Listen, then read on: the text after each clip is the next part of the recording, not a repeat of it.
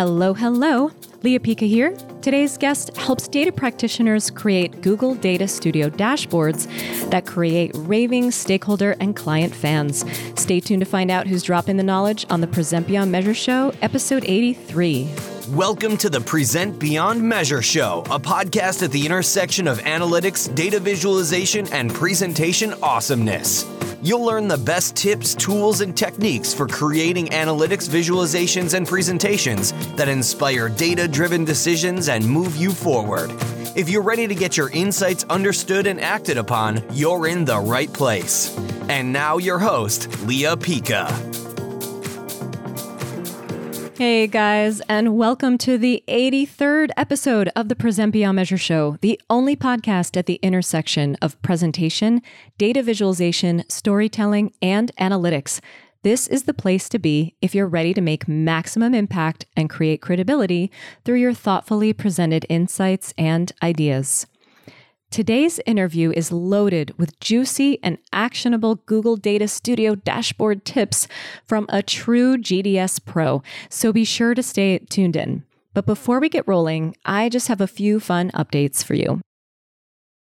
All right, now, as usual, I am stoked for today's guest, but in particular, I've known this analytics rock star since I began my journey as a data storytelling advocate and trainer gosh, 10 years ago now. And she has a well earned reputation as a total pro on building Google Data Studio dashboards. Let's dive in.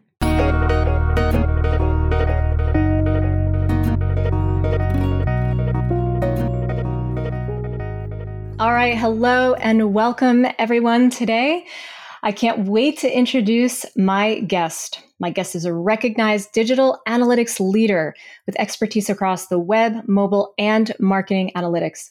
She's a senior partner at Analytics Demystified, where she works with clients on analysis, training, and process to draw insight from their digital data. She was the winner of the Digital Analytics Association Rising Star and Practitioner of the Year awards. She's a frequent blogger, writer, podcast contributor, she speaks all over the world. I've gotten the privilege of speaking with her at many conferences, and we go really far back. And I'm so thrilled to finally, finally have her on the show today. So please help me welcome the latest guest in my Superstar Women in Analytics Spotlight, Michele Kiss. Hello. Hi. Thank you so much for having me. Of course, this is way overdue. you were really there at the outset of my journey as I started to break into the conference circuit and get to know really the very tight knit family that is in the digital analytics practitioner space.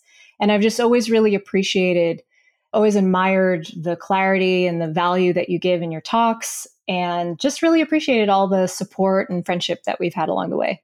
I still remember like early conferences. I remember when we first met and normally people come at least I, I, know that when i first started speaking it's like it was a bit of a train wreck up there and then you would get up there and you're like bam nailed it like and you were brand new to me in the industry and I remember just being like, it is awesome that we have somebody out there speaking very clearly, like very well, and women in analytics go. It was pretty exciting. I appreciate that so much. I think I remember things a little bit differently. I don't remember any train wrecks. I do remember avid standing ovations for you, including myself, because I think I called you the OG before. Like for me, you're one of the OGs of that space, especially as a woman coming in and really like having the deep expertise as a speaker, but also I loved how much common ground we shared in the actual communication and visualization, storytelling part of data as well. So we've had so many alignments there. So that's why I'm so happy to have you on the show today. Yeah, happy to be here. cool. So, I mean, you're super well known in the space, but just in case someone has been living in a cave the last decade, why don't you let us know what it is you do and also your origin story? Everyone loves that. How did you fall into this crazy line of work? I definitely count as one of the people who fell into it. so I moved from Australia to the US in 2005 and I just like had to get a job, like any job, you know, after college. And I ended up being employed as a marketing assistant at Kelley Blue Book, like the car valuation company. And they had this interesting VP there, and he would hire people. Like, he didn't really want an assistant he would just hire people like, I think they're smart. I think they'd fit into the company. He would kind of hire them in and then figure out where in his team somebody needed help. And so we had lots of people that came in through this role and went into like user experience, went into editorial, and in my case, went into analytics. So, you know, I started as this assistant and the analytics team needed help and they're like, okay, we'll show you what buttons to press in Excel. And I ended up like learning kind of everything on the job. We did a lot of advertising analytics and a lot of like back then it was Omniture and I learned everything from a mentor that I had at Kelley Blue Book who kind of took me under her wing and then you know the rest is kind of history. I over time became the manager of the team. And then I hit a certain point, probably, I think it was about five years in, where I was like, all right, I think I need to be challenged in different ways. And so I left Kelley Blue Book and I joined an agency, figuring that gave me a lot of experience with like lots of different business models and analytics challenges in, you know, without having to like job hop constantly. So I joined there then I like went back practitioner side and then Eric Peterson from Demystified contacted me and then that is where I've been ever since. I know. And, and actually, I, I had the pleasure of working as a consultant, like a gun for hire for Analytics Demystified too. So it was great to sort of be close during that time period and work with the most, one of the most stellar teams of all time in the space. So what I would gather from what you're saying is that you present data as part of your work. You don't just explore and crunch the numbers and make pivot tables all day, do you? Definitely not. I think that would be kind of boring. so, trying to make sense of it for other people and to make it seem as uncomplicated and easy as possible for others is kind of a big part of the job.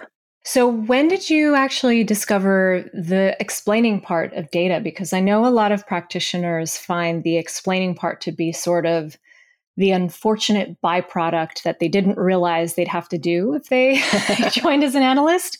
I know it took me by surprise. And it's a very cross disciplinary set of skills. So, what drew you so much to that part of it and also speaking? And what do you think are the qualities or skills that people should think about and if they really want to excel in that area? I think definitely my own explaining and presentation skills developed over time. I can look back at work samples and things from things I did early on in my career, and I'm like, oh, that's adorable. That's uh, that was sweet that you did that. Cool. But I actually had a really interesting role several years ago, pre demystified, where the team that I worked on had both what at the time, you know, we were like web analysts and we also had a team of statisticians. And the statisticians were doing very deep number crunching. They were the ones sitting in SAS and creating statistical models and things. And I would work with one of our statisticians in particular, and she was hella smart. But we would get into a meeting with stakeholders, and she wasn't great you know, at necessarily being able to explain it in a simple way. And so we paired up and I became almost like the business translator. Like she would do the analysis and then I would be the person that explained it to the business and was like the conduit between some of the advanced analysis work that she was doing and how to explain this to like our VP of sales or how to explain it to our CEO. And it was a really valuable role to be in to have to figure out like how to be concise and how to explain things it's not about dumbing it down. It's just about making it so that you don't need an advanced degree in mathematics to be able to understand it. And it was it was great experience, and I think it helped me later on to do the same thing with my own work because it's it is hard when you have been doing like I still do hands on analysis and you've been so like deep in something and being able to come 10,000 feet up and be able to explain it really like succinctly is difficult. And so I think it was great practice for having to do that for the rest of my career. It's so fascinating to hear about the evolution of things. And, you know, you make a really good point that a lot of times people will come to my data storytelling workshops and say, Are we doing Python and any kind of programming languages and this is Tableau? And I'm like, No, actually, you're going to be drawing less on your experience with stats and code and more on your experience from parenting if you have kids. Where can you make a bedtime story exciting and make it really simplistic and use things like suspense and an animated way of speaking. And I'm like, well, I even suggest sometimes to people think about how you read a bedtime story to your kids or get a book and like practice that. And now you have more of the energy type and the way of speaking and the simplicity that you need, as you said, to get people to understand things. It's funny you say that because part of my son, uh, I have a six year old, part of his bedtime routine is a made up story, which is always something like. That's a great idea. He opens the letterbox and in it he discovers a magic portal that goes to a mystery world full of talking gummy bears or something. Like it's always like really outlandish and crazy, but it's like part of our routine every single night. I am so borrowing that idea for mine. We're always going off of pre-written things, but I'd, I'd much rather the creative process, and I like how ludicrous that can be. So that's really great. But also, I think it helps instill a sense of, you know, when I think about a bedtime story, I look at how little text is on each page, and they're super visual, and they'll start a sentence and then have a dot dot dot and you have to turn the page and that's kind of how i try to create slides in a presentation. Are they pages that you can turn in a story? Have you created a page turner right? So i love that idea and i hear that you resonate. Well one of the reasons why i'm glad you're here is people love the tools and there's one tool in particular that you are super proficient with that I can't wait to talk about. Haven't had anyone on to really talk about it. And I'm going to guess you know what that tool is. So drop it like it's hot. Data Studio. Dun, dun. Google Data Studio. yeah.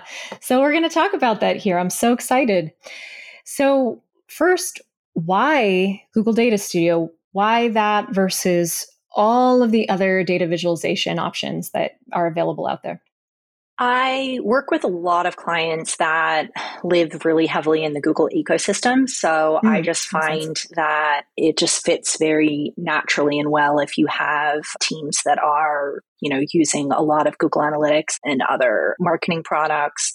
Also, if you, you know, live in the G Suite world of Gmail for work and all of that kind of stuff. It does fit very naturally. I've used, you know, Tableau and some of the other data visualization platforms, but I like that Data Studio is just kind of there and so easily accessible for people. And I used to, when I was a like very young analyst, I remember sitting in like these conference presentations and everybody would talk about these amazing things that they did but they did it by having, you know, expensive MicroStrategy licenses or huge enterprise like Tableau work. And I would just kind of sit there like, but I don't have any budget and I can't do those things.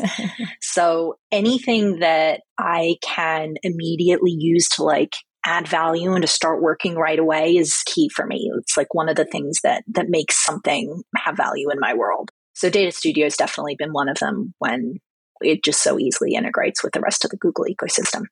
So for you, time to market and ease of implementation are really key. I will admit, for the same reasons, you know, I've used Data Studio in the past. And what I was particularly impressed with versus a lot of the other tools that we've just grown to adopt everywhere that are available everywhere is I have like a chart detox process that I take students through.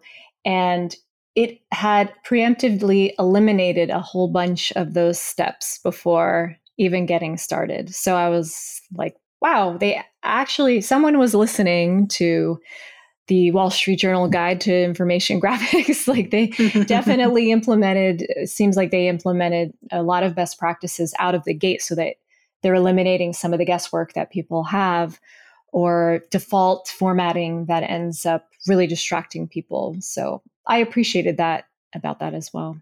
Yeah, and don't get me wrong, there's default formatting in Data Studio that I turn off immediately. like I just I have my process where I go through and I like change things from no tool has perfect defaults, but I do think that it gives you a lot of flexibility to be able to really like almost start from this blank canvas and design something exactly how you picture it working and in a way that like works for people's brains mm-hmm, as yep. opposed to like thinking about tools like if you think about like in Adobe and you're creating something in analysis workspace and everything is boxes and everything has like very defined formatting. I like the freeness of Data Studio and having this canvas where I can like control how it all appears.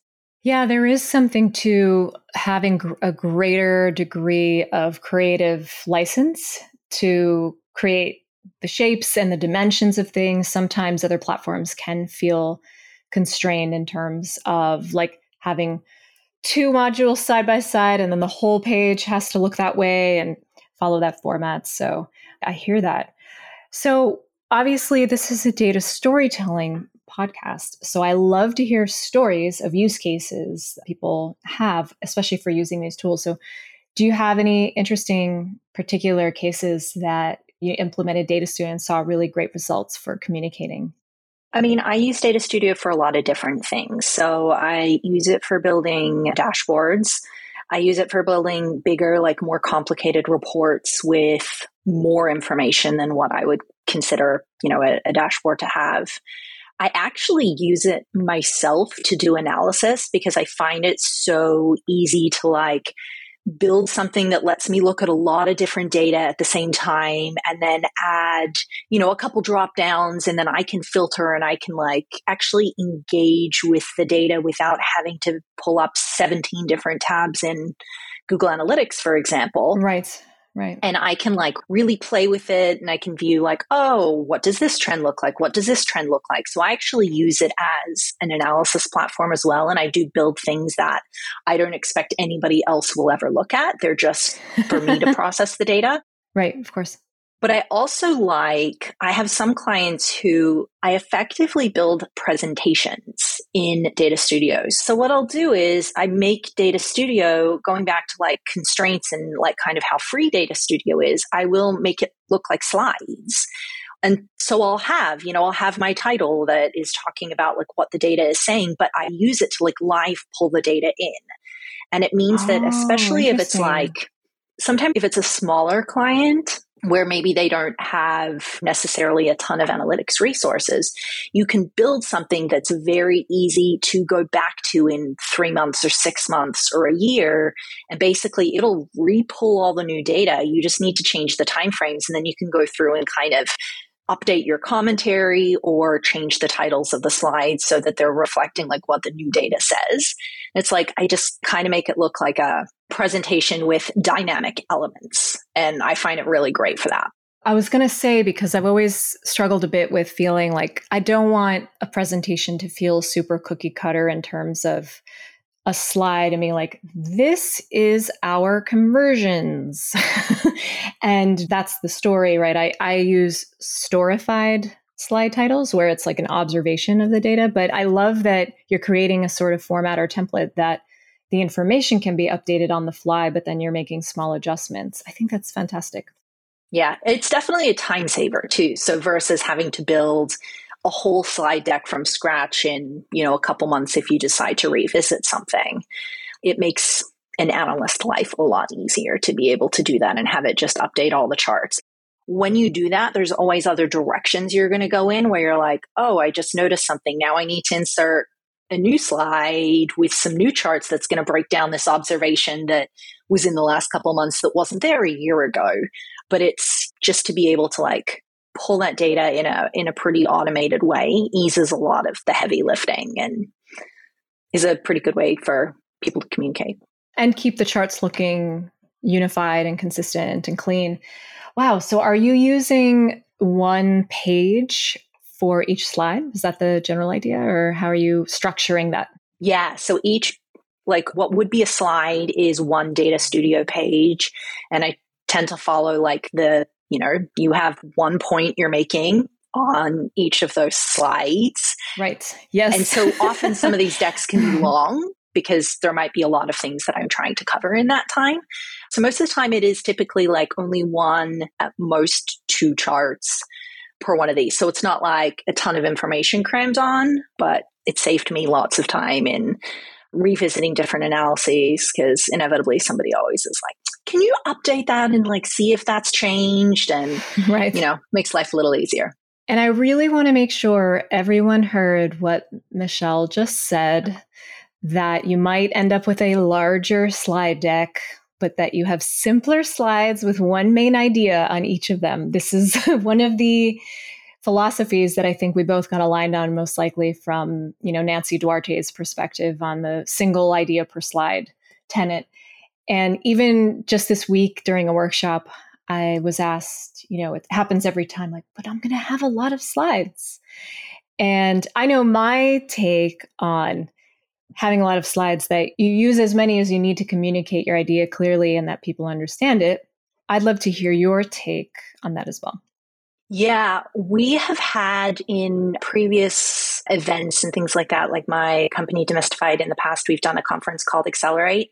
And yeah. at mm-hmm. times mm-hmm. I've like shared my deck, you know, for us to be using with my boss. And he's like, there is no way you are getting through 217 slides in a 20 minute presentation. And I'm like, oh, watch me. Because each one has such a small amount of information that it like it fits kind of this flow where I'm talking and I'm flipping slides as I go.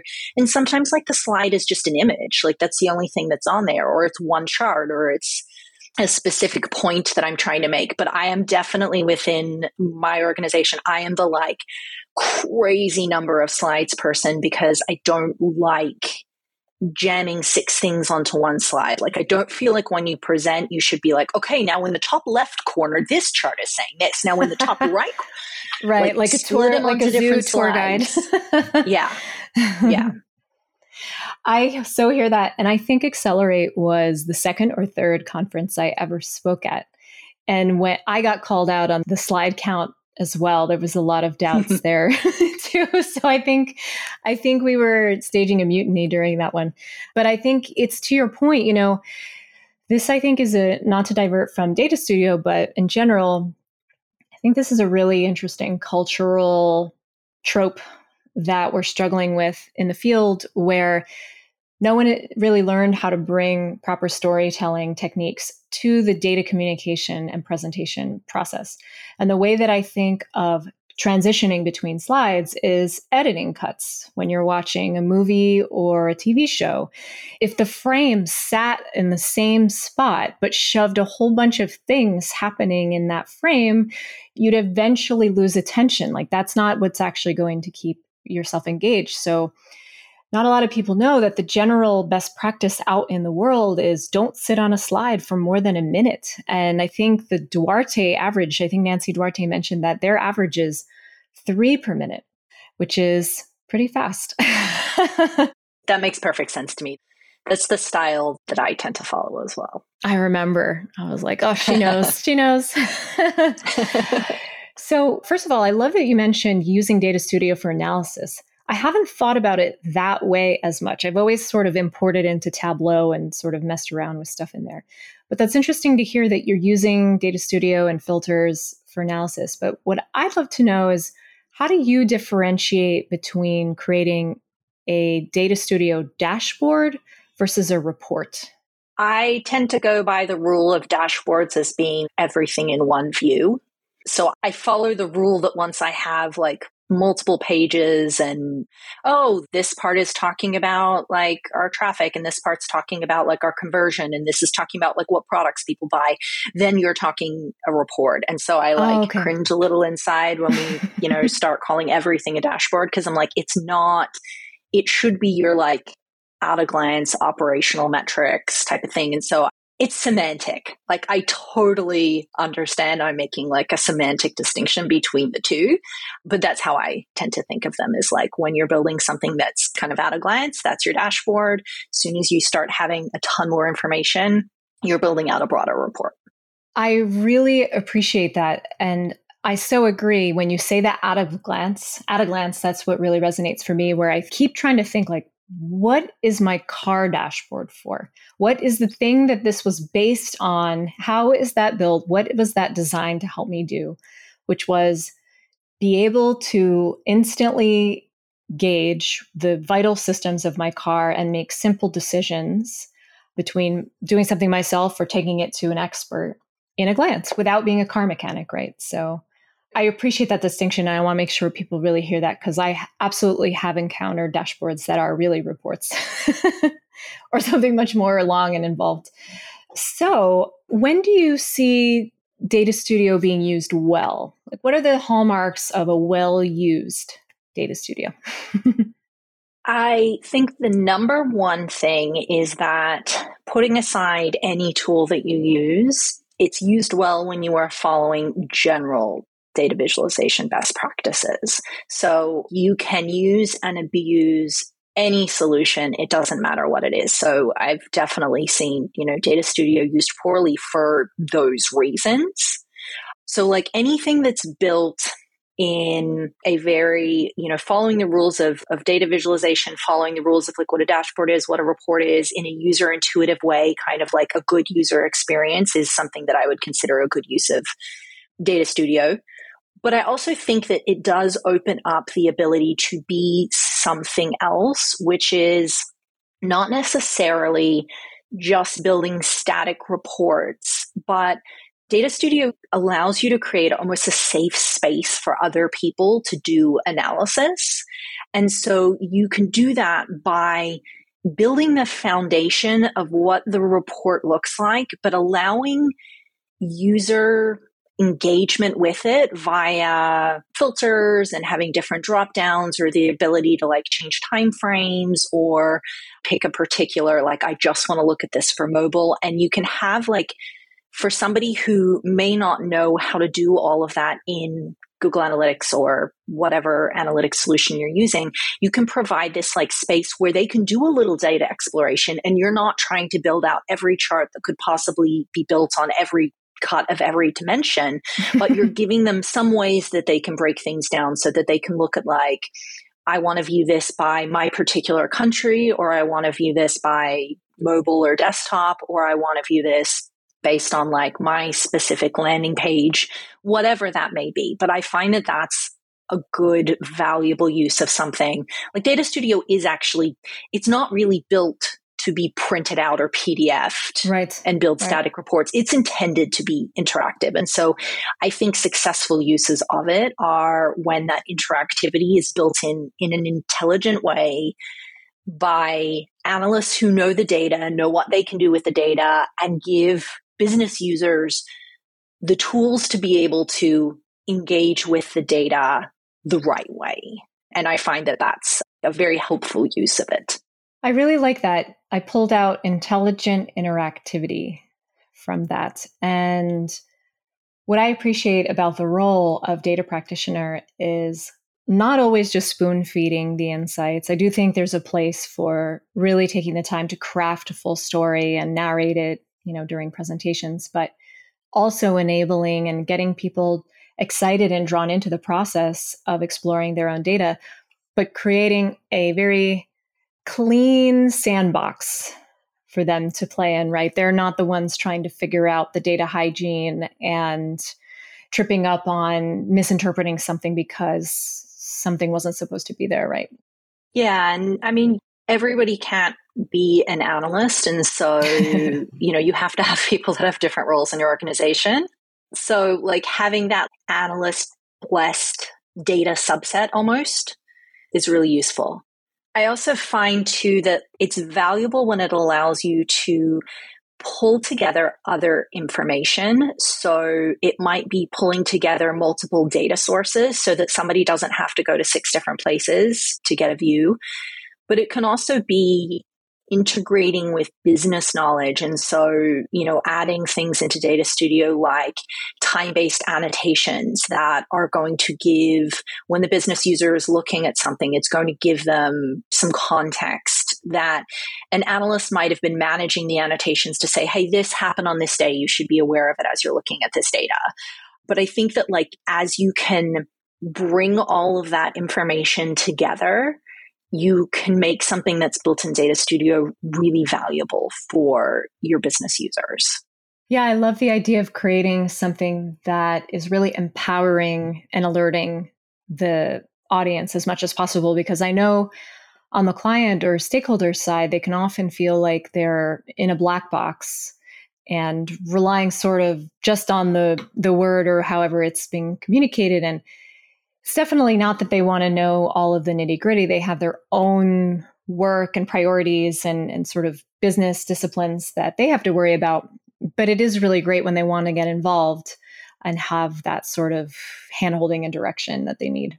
I love it. Yeah, and provide some level of self service because you don't want to have everything that somebody wants to know always having to come through an analytics team and have a person look at it. So if there are things that you can do to make some information available, like at stakeholders' fingertips and, and give them a little bit of control and the ability to play around with it and do some of that slicing and dicing themselves, I think that that ultimately can also free up your analysts to do more valuable work than just constantly pulling data based on somebody's whim this week. Being the gopher.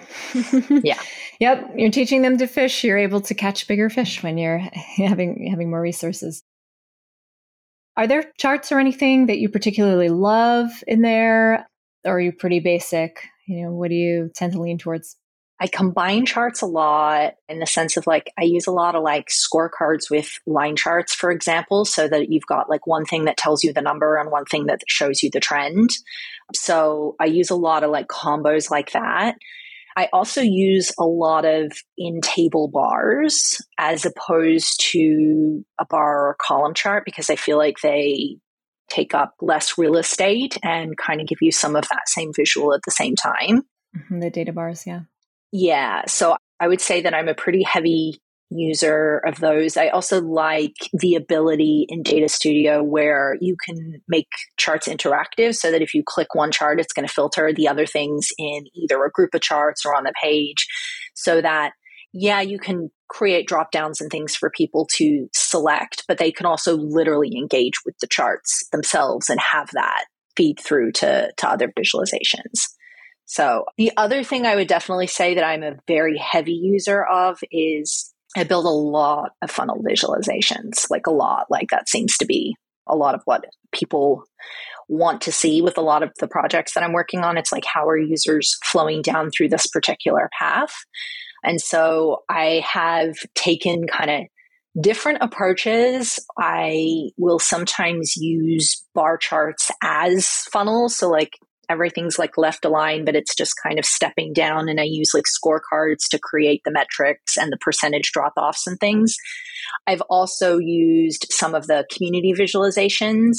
There are some of the funnel visualizations, some of the community ones are incredibly ugly and then there's a couple of them that are pretty good if you t- if you tinker with them you can get them to look pretty good and they do a lot of the math for you so i both kind of DIY it using base visualizations that are available in Data Studio, but also sometimes I'll use some of the community visualizations for places where it might save me a little bit of time. Interesting. So, yeah, funnels are always interesting because they're sort of a lightning rod of controversy of the understanding that it's first, it's not really technically a funnel, it's more of a sieve.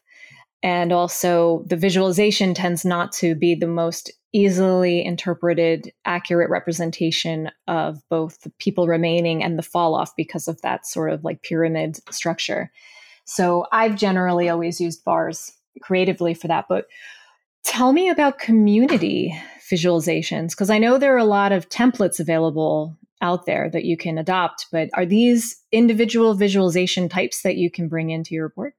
Yeah, and you can say like, "Oh, I want like a sunburst visualization or something like that." Oh, how cool. I would say I'm not a heavy user of them. I tend yeah. to use the default visualizations in Data Studio because for them, like I very much subscribe to the rule of I shouldn't have to explain a chart to you. Right. Like the chart, the chart should make sense. Somebody looking at it should know how to interpret it. And when I have to explain this is how the chart works, it's too fancy. And it's like, it's just adding too much mental overhead for people. Yep. So yep. I will confess that I don't use a ton. I tend to use default chart types much more than community visualizations, but I have had them come in handy a couple of times. They definitely do require, though, like if the community visualization, the person making it all of a sudden doesn't keep it up to date or pulls it down or something like that, you've got broken dashboards. And so there's a little bit of risk inherent in that. There's also been, you know, times where like community visualizations broke in Data Studio. And so default charts would work fine, but the community ones didn't work for some period of time, just like random bugs with that in particular. So I think that if it's a well thought out chart that is going to make intuitive sense to people and it exists in a community visualization, then by all means use it. But I don't love using them because they look fancy. yes. Or just because, you know, I have too many line charts on this page. So I'm just going to make this another chart for no reason when the data is actually suited to a particular type of like default visualization. Mm-hmm. You say you apologize because you stick with the basics, but I actually think that's the answer I'd be in alignment with as well. Because for the most part, the most default basic chart types are the most universally understood. They don't have a learning curve. And as soon as you add the need to learn something new, you are slowing down the process of the actual communication. And that's especially problematic for a self driven, self consuming environment like a dashboard or a report. What I will say is that I have a few cases where there are chart types that are not universally familiar, like a bar, like a dumbbell dot plot. But it's actually a very well designed chart that accomplishes something very specific, which is allowing you to visually compare the difference between two values across a list of categories and also across the categories. I'd have to put up an example to show it. But I used it once in a presentation, but what I made sure to do is only reveal, I actually used the unfamiliarity of it to sort of create some anticipation, but then only revealed each part of the chart after I had explained each component. And that actually built the story as I went along. So the big final reveal was sort of the punchline to the story of the places we really needed to focus on that this chart was showing. But also, once they got through the explanation step by step with me walking through, they really, I was amazed how quickly they got it. But I know if I had shown it all at once and said, This is what the chart is saying, they would have been zooming all around, going, like, What is this? I don't know what this is. How do I read it? Yeah. Like, I will use very lame methods whether it's in slides or, or whatnot, to literally just I, I might have the same thing on five slides, but I've just blocked pieces of it with right. just covered in white, and I will reveal them slowly. Or even if people are going through the slides themselves, when they progress in that way, it definitely helps explain little pieces of information at a time so that then at the end, the whole makes sense rather than bam, here's the entire complicated thing. And they're like left with head spinning. Yeah, it's like trying to watch a Christopher Nolan movie where they explain the entire plot in one sentence. You're not going to get it right away. It's you have to have it paced out, and that's actually why I call that technique shape pacing, where I use shapes and animate them in and out in order to reveal or obscure pieces. I always say, you know, think about how Hollywood is showing you things and then think about how differently we're doing it and ask yourself why why are people so confused? All right so we talked about some of the best practices. Where do you see data studio not being used so well? What are some of the missteps that you see? I mean the general bucket of just things that don't obey data visualization best practices. Like I remember being at a GA partner summit early on and they were showing a data studio report and like just the amount of crap on it was insane. Like I think there was like a giant picture of a lion in the background and I was like, what is going shouldn't even be allowed. Yeah, like it, it just was total violation of the data pixel ratio. Like, not, right. it was just putting all of this stuff on there. I do find following some of the defaults. So I mentioned that I turn a lot of them off, things like heavy grid lines, stuff like that, that's not really necessary. Where it tells you, like, when you have a table, it's like it puts row one, row two, row three. And I'm like, I don't need to have those numbers there. I don't need the number of pages because Data Studio is intuitive. People can scroll through something in particular. So, like, just pulling things like that off, I find clutter, I guess, is actually probably one of the things that can make it more offensive is like when people don't think through thoughtfully how to clearly articulate information and remove the clutter that's that's on the page. I think that that is definitely something that is challenging. And that would be the case no matter what tool you are using. Somebody, you know, if somebody's going to create something that is not thinking about data visualization best practices, they would do the same thing in Tableau. They would do the same thing in yep. Excel. It doesn't, you know, it's pretty universal. yeah.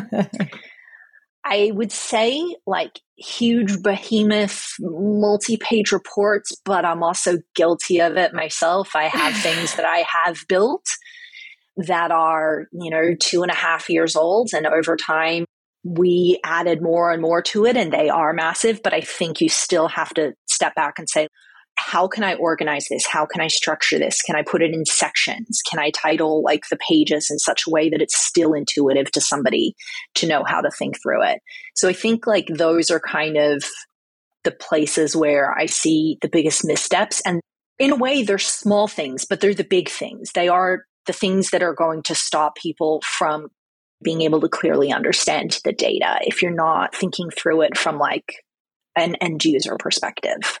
That's really the key, Michele, is what about them? I think Simon Sinek always said it best make it about them, not about you. That's why you are absolutely right. The clutter issue is universal. we'll bring that to every tool. I'm still dreaming of a tool that will have like an alert of a clutter alert, like you are reaching your clutter, your clutter threshold. We're not there yet, but you know, with technology advances, if Google's listening, you never know. But we aren't thinking, we don't always know how to think about it from the end user perspective. And that's why, again, I don't get bogged down by questions of, is this too many slides? Because with every single slide or visual, whatever dot I'm adding, I am asking, what is this in service to? Is this in service to comprehension, to illumination, to visual appeal, which is not a bad thing to go for. People do actually prefer to look at information that's visually appealing, but not at the sacrifice, to your point, not at the sacrifice of the actual information, the accurate, clear interpretation of the information. So I appreciate that a lot. Well, and I have a little bit of an example of that too, because Data Studio has a limit to the number of elements that you can put on a page. And I have myself hit that limit. And ironically, sometimes it's not because I'm trying to put too much clutter on a page.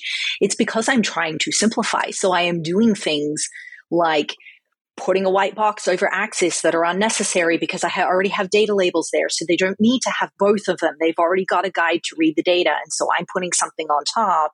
I'm putting text that is like a cleaner simplification rather than what Data Studio does by default. I'm like hiding things. I'm annotating it in such a way. And I end up with a lot of stuff on the page, but it is ironically, it's trying to make it more minimalist. It just takes a lot of things to do that.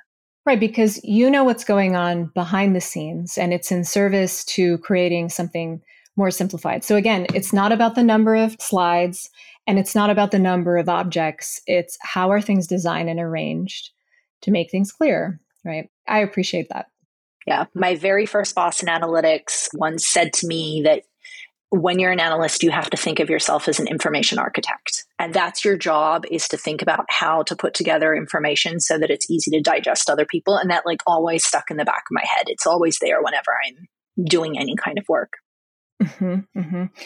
Yeah, absolutely. I always say it's about the skill and intention. Just like if you're performing surgery, I, I use this example all the time, probably ad nauseum, of a scalpel, where a scalpel is this inherently neutral object.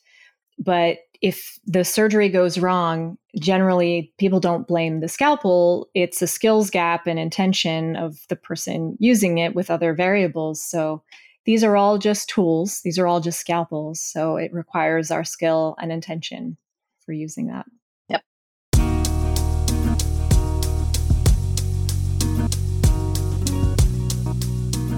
All right, so we've entered the next segment of the show, which is called the upgrade. And the upgrade is a tool, a resource, a book, a person, something cool that people can check out that you're loving right now or was really important to your journey as a data storyteller. And people just love to check out. So, what do you got?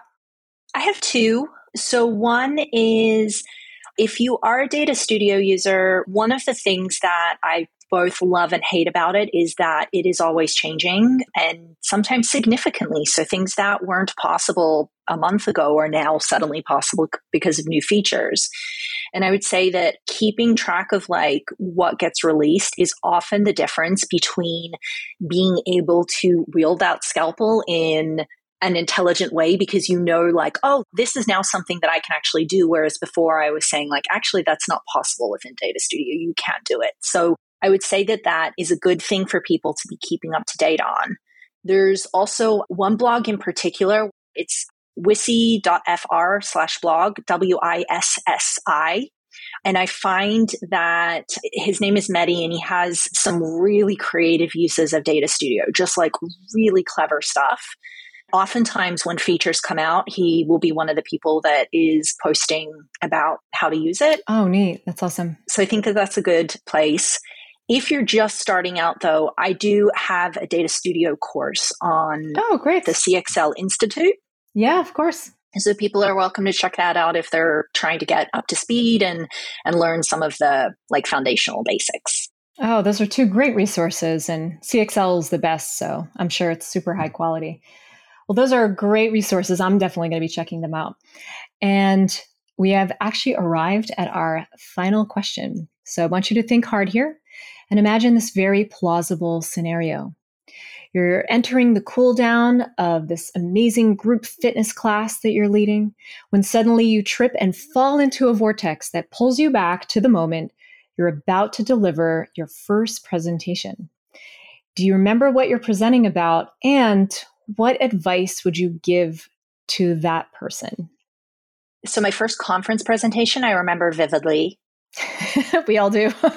yeah. Uh, I was talking about the way that we did advertising forecasting back at Kelley Blue Book because we had to sell ad space like up to 18 months in advance. So we had to literally forecast down to like the ad level to be able to tell advertisers what they were buying. And so there's like very direct revenue consequences. And I was trying to explain how we do all of that.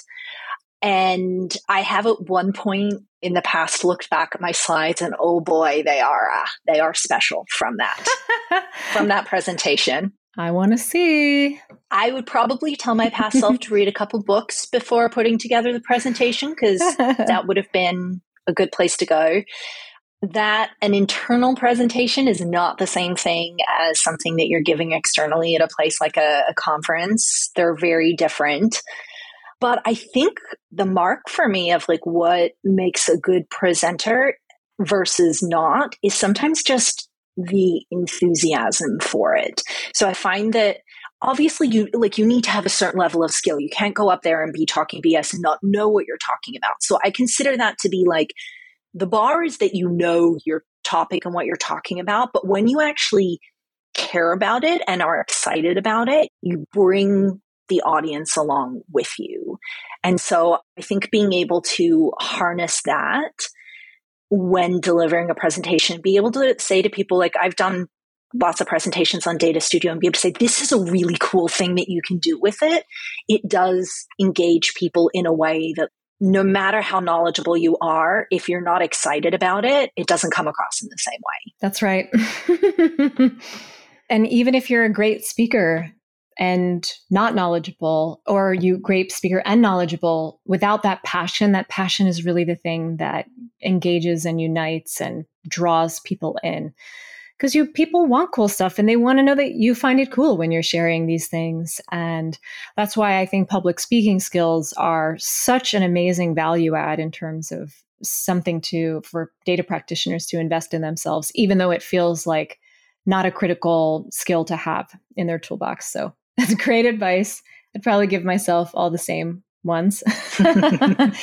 but Michele, unfortunately, our, our time has run out. It flew, which means we must have had a blast. And I know I did. So please tell the listeners where they can keep up with you. Yeah, I have a blog on the Analytics Demystified site. You can follow me on Twitter. I will certainly confess I have not been as talkative as I have been in years past. Life has gotten away from mm-hmm. me a little bit. but you can find me. I'm on all of the usual interwebs. So blog, Twitter, LinkedIn, all of those places. And, you know, feel free if anybody has questions, definitely reach out to me. I think I'm pretty accessible. And the other place that I spend a lot of time that they may want to check out if they haven't already is Measure Chat. So it's join.measure.chat. It's a community of, it's now well over 15,000 analytics professionals it's a lot of people, but like some of the some of the smartest people are there. And whenever I have questions, like that's the first place that I go. And you can find me there as well. And that's the Slack channel? Yes. Oh, it's known as Measure Chat now. I know I got to get back on there too. And it is an incredibly lively resource for sure. Great. Well, all of the links that she mentioned will be available on the show notes page for this episode. Michele, what can I say? It's amazing to see you after, you know, the last few years. And I'm really hoping that our paths cross again at a future conference now that things are actually starting to be on real stages again. I appreciate all the value you bring to this field and inspiration as a woman, especially. And I hope to get to see you again soon. Thank you. You too. And thank you so much for having me.